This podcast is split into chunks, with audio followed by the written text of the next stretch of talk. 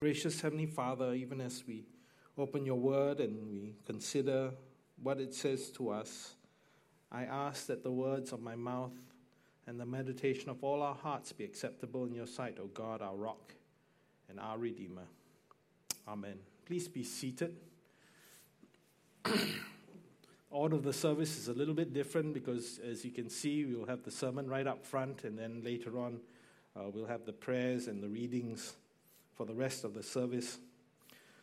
I've entitled my uh, short uh, meditation, The Word of the Cross. Of course, this is taken from 1 Corinthians chapter 1, verse 18, where it says, For the word of the cross is folly to those who are perishing, but to us who are being saved, it is the power of God.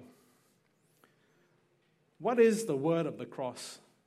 You know, in many ways, if you stop and you think about it, Jesus' um, crucifixion was not really anything uh, special because uh, crucifixion was actually quite a normal way in which uh, people were executed. This is um, a, a, movie depiction of an event took place 73 BC, almost 100 years before Jesus went to the cross. Uh, it's along the Appian Way, and 6,000 slaves were killed because of an uprising led by a man named Spartacus. You know, they've the movie in 1960, and I think more recently they've had some um, um, TV series also uh, based on this uh, story. Of course, they're far more dramatized than what happened. But it was a way in which the Romans executed people in the worst possible way because it was not an instantaneous death. I think, you know, uh, nowadays, if a country exercises the death penalty, they try and do it in as humane a way as possible, as painless as possible, and uh, something that doesn't draw out a person's death. Whereas crucifixion was something which actually meant, was meant to draw out the death of a person. You know, if, if, if it, they're lucky, they die within a few hours, as Jesus did in some sense. But some people in history are recorded take three or four days before they die, just hanging there on the cross. What is it that makes the cross of Christ different? I think most of us know and understand it to some degree, but I want to share some thoughts from it because you know, of course, when Jesus was hanging on the cross, uh, um, both Mark and Luke have this account of him speaking in Aramaic saying, Eloi, Eloi, lama sabachthani, which means, My God, my God, why have you forsaken me? This is, of course, uh, a direct quotation from Psalm 22. And, you know, as with uh, the songs of our day, um, you know, we say the first line and people automatically remember the rest of the song. And they remember what's happening. When Jesus said that, he was actually pointing to this entire psalm. And we're interestingly going to be using it as our response uh, through the readings for today.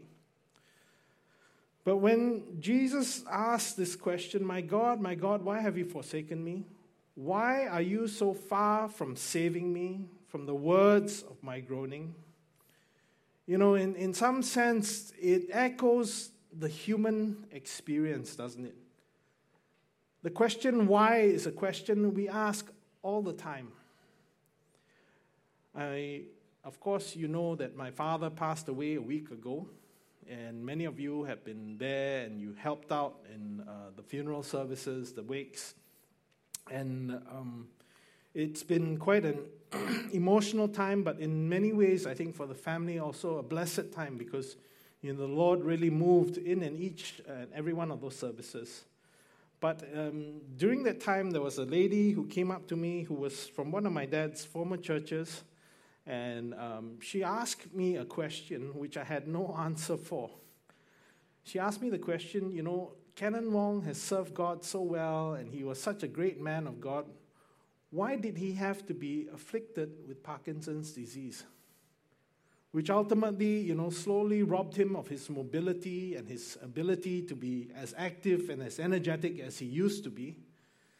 And of course, we know it was uh, largely as a result of the complications of advanced stage Parkinson's that he ultimately succumbed to pneumonia.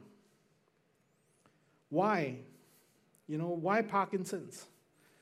Why? And, and, you know, I understood in a sense that question why she was asking was because she herself also had a chronic illness, which ended up, you know, people have been praying for me. Um, my mother and I had an opportunity to pray for her because she needed ministry. And, you know, these questions echo. In the human experience, we often ask ourselves that question why?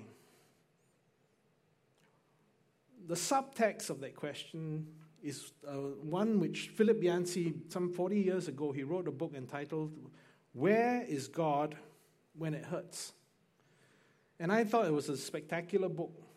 But, you know, he wrote that when he was a very young man. And then much later, I think 2012, he wrote a follow up book. And the book that the title is The Question That Never Goes Away.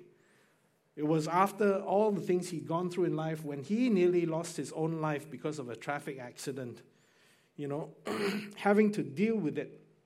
And I read in uh, an, an, interview where he talked about the contrast, you know, after 40 years having worked uh, th- uh, through this question.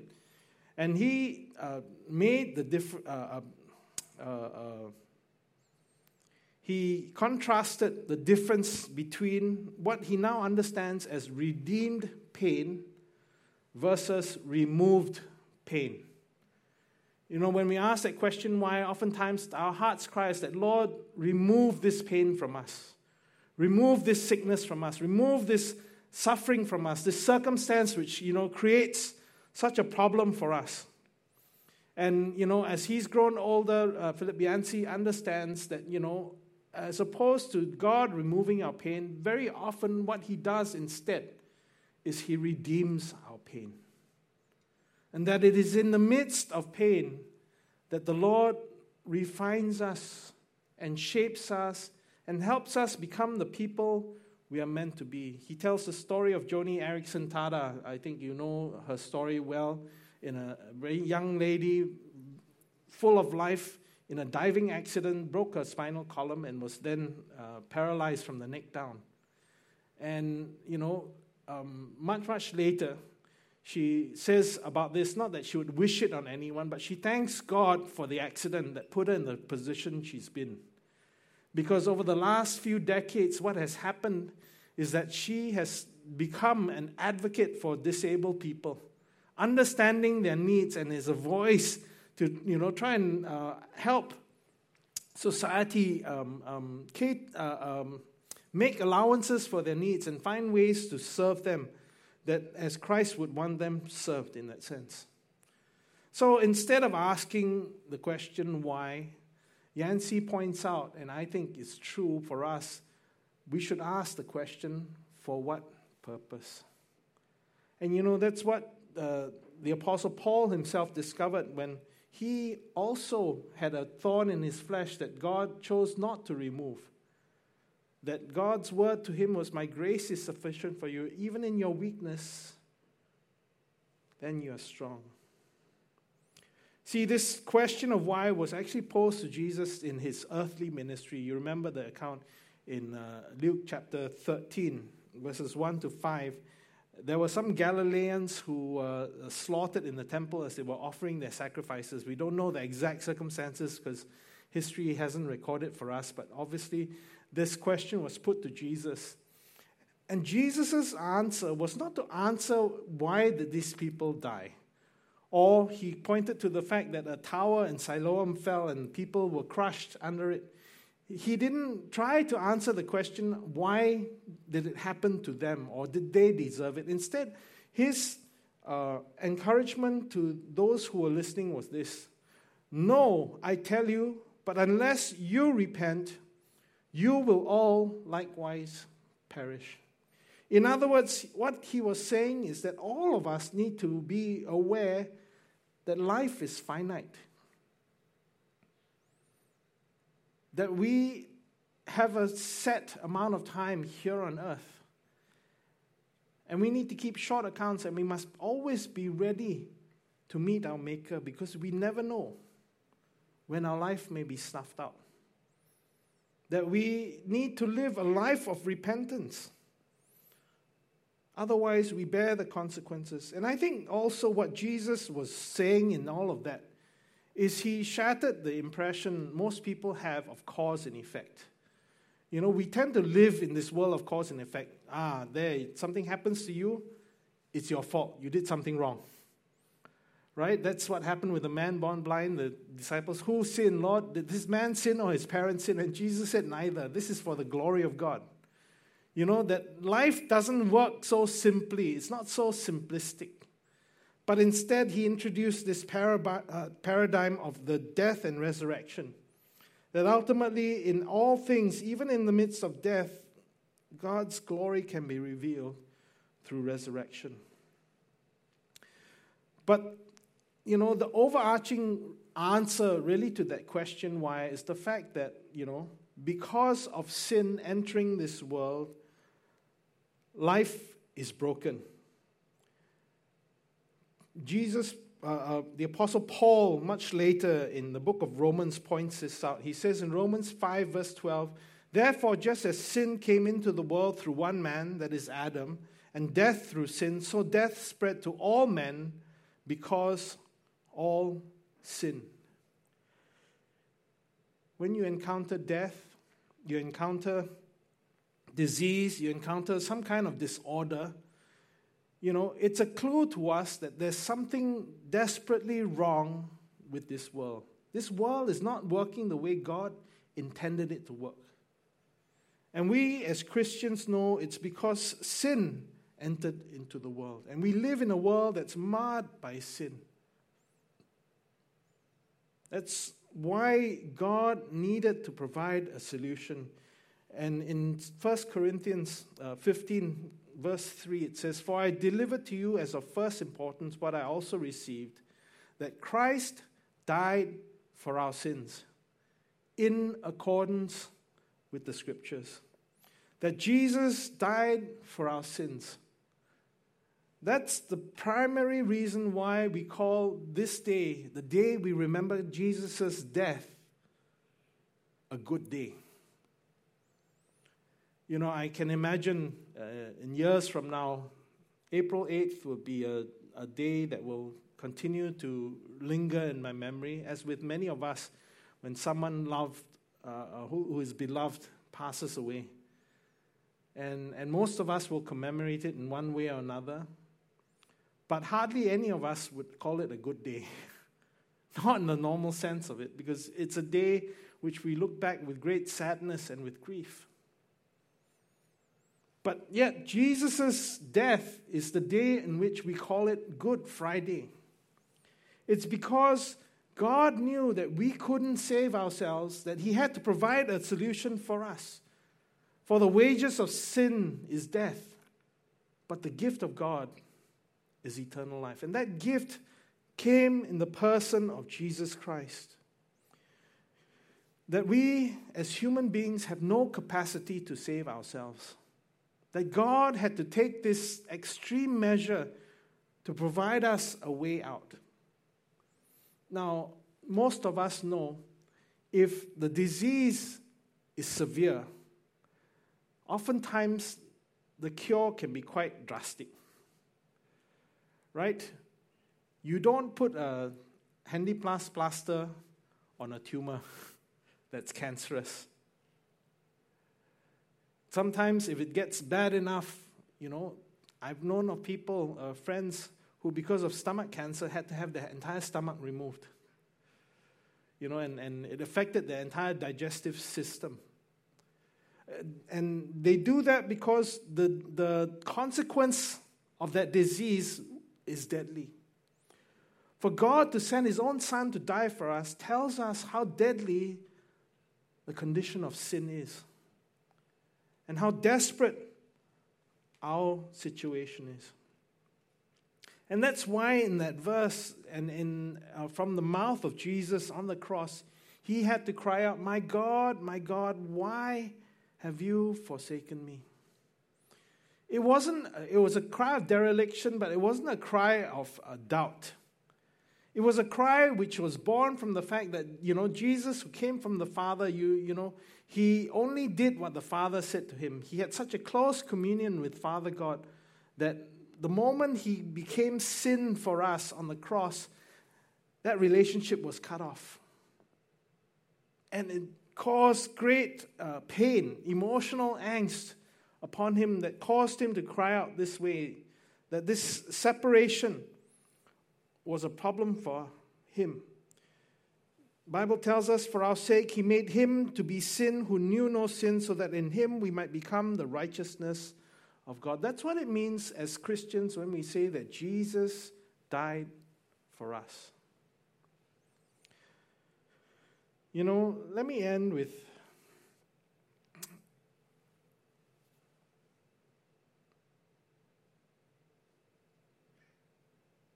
this thought as we reflect on God's great love for us.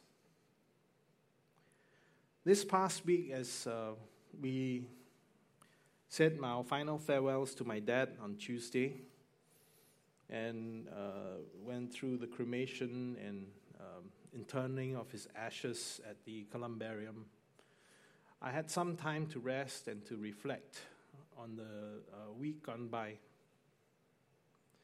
And you know, I, I realized you know, sometimes I, I know this for a fact because that's what I do is I comfort people in their grief.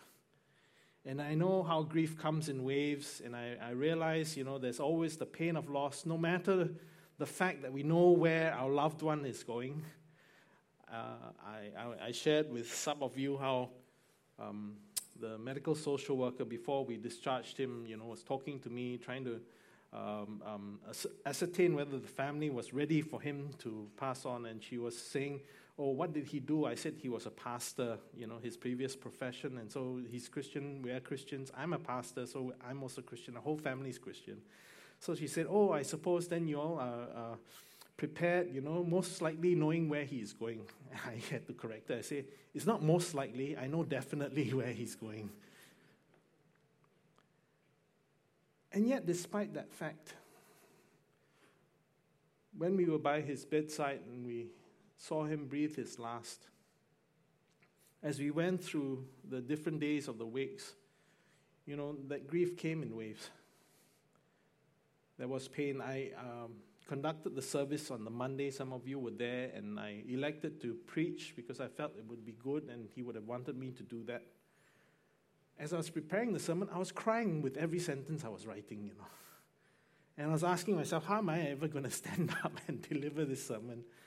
By the grace of God, people were praying for me, and they prayed for me, and I could sense the Holy Spirit upheld me. But it didn't change the fact that I struggled with grief and continue to. Uh, you know, as I come to terms with, with his, his having gone on to glory but this week, as I was uh, walking and thinking and praying, something struck me. And, you know, it's as if the Lord was saying to me, This is how I grieve for my children who are lost. This is how I grieve for people who are dead in their trespasses and sin. This is how I grieve for sons and daughters of God who continue to wallow in their sin. Because sin separates us from God. And God's love, which is infinitely more than ours, I can imagine his grief is infinitely greater than ours.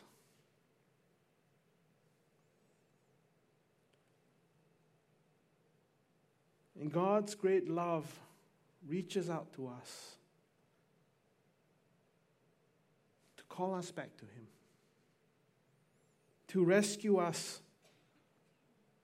from our state, which is in a desperate condition. I close with the words of a children's uh, sto- uh, a Bible, which I love. This is one of my favorite children's Bibles. It's the Jesus Storybook Bible. And in it, um, you know, it tells different stories uh, from a gospel perspective. This one is about, you know, Jesus' uh, death on the cross. And um, Sally Lloyd Jones, who writes the Bible, says this you know, she uh, re- recounts the mockers who were around the cross who were saying out loud, you know, if you were really the Son of God, why don't you save yourself? Why don't you just climb down off that cross? They said. And of course, Jesus could have done that. He stilled the storm and the waves with a single word. He could have legions of angels descend at a, at a wave of a hand. And yet, Jesus stayed. You see, they didn't understand. It wasn't the nails that kept Jesus there, it was love. His great love for you and for me.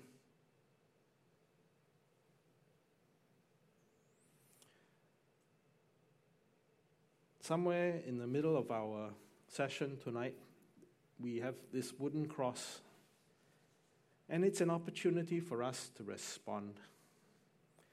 As you can see on one side of that paper that was handed out to you is the word sin.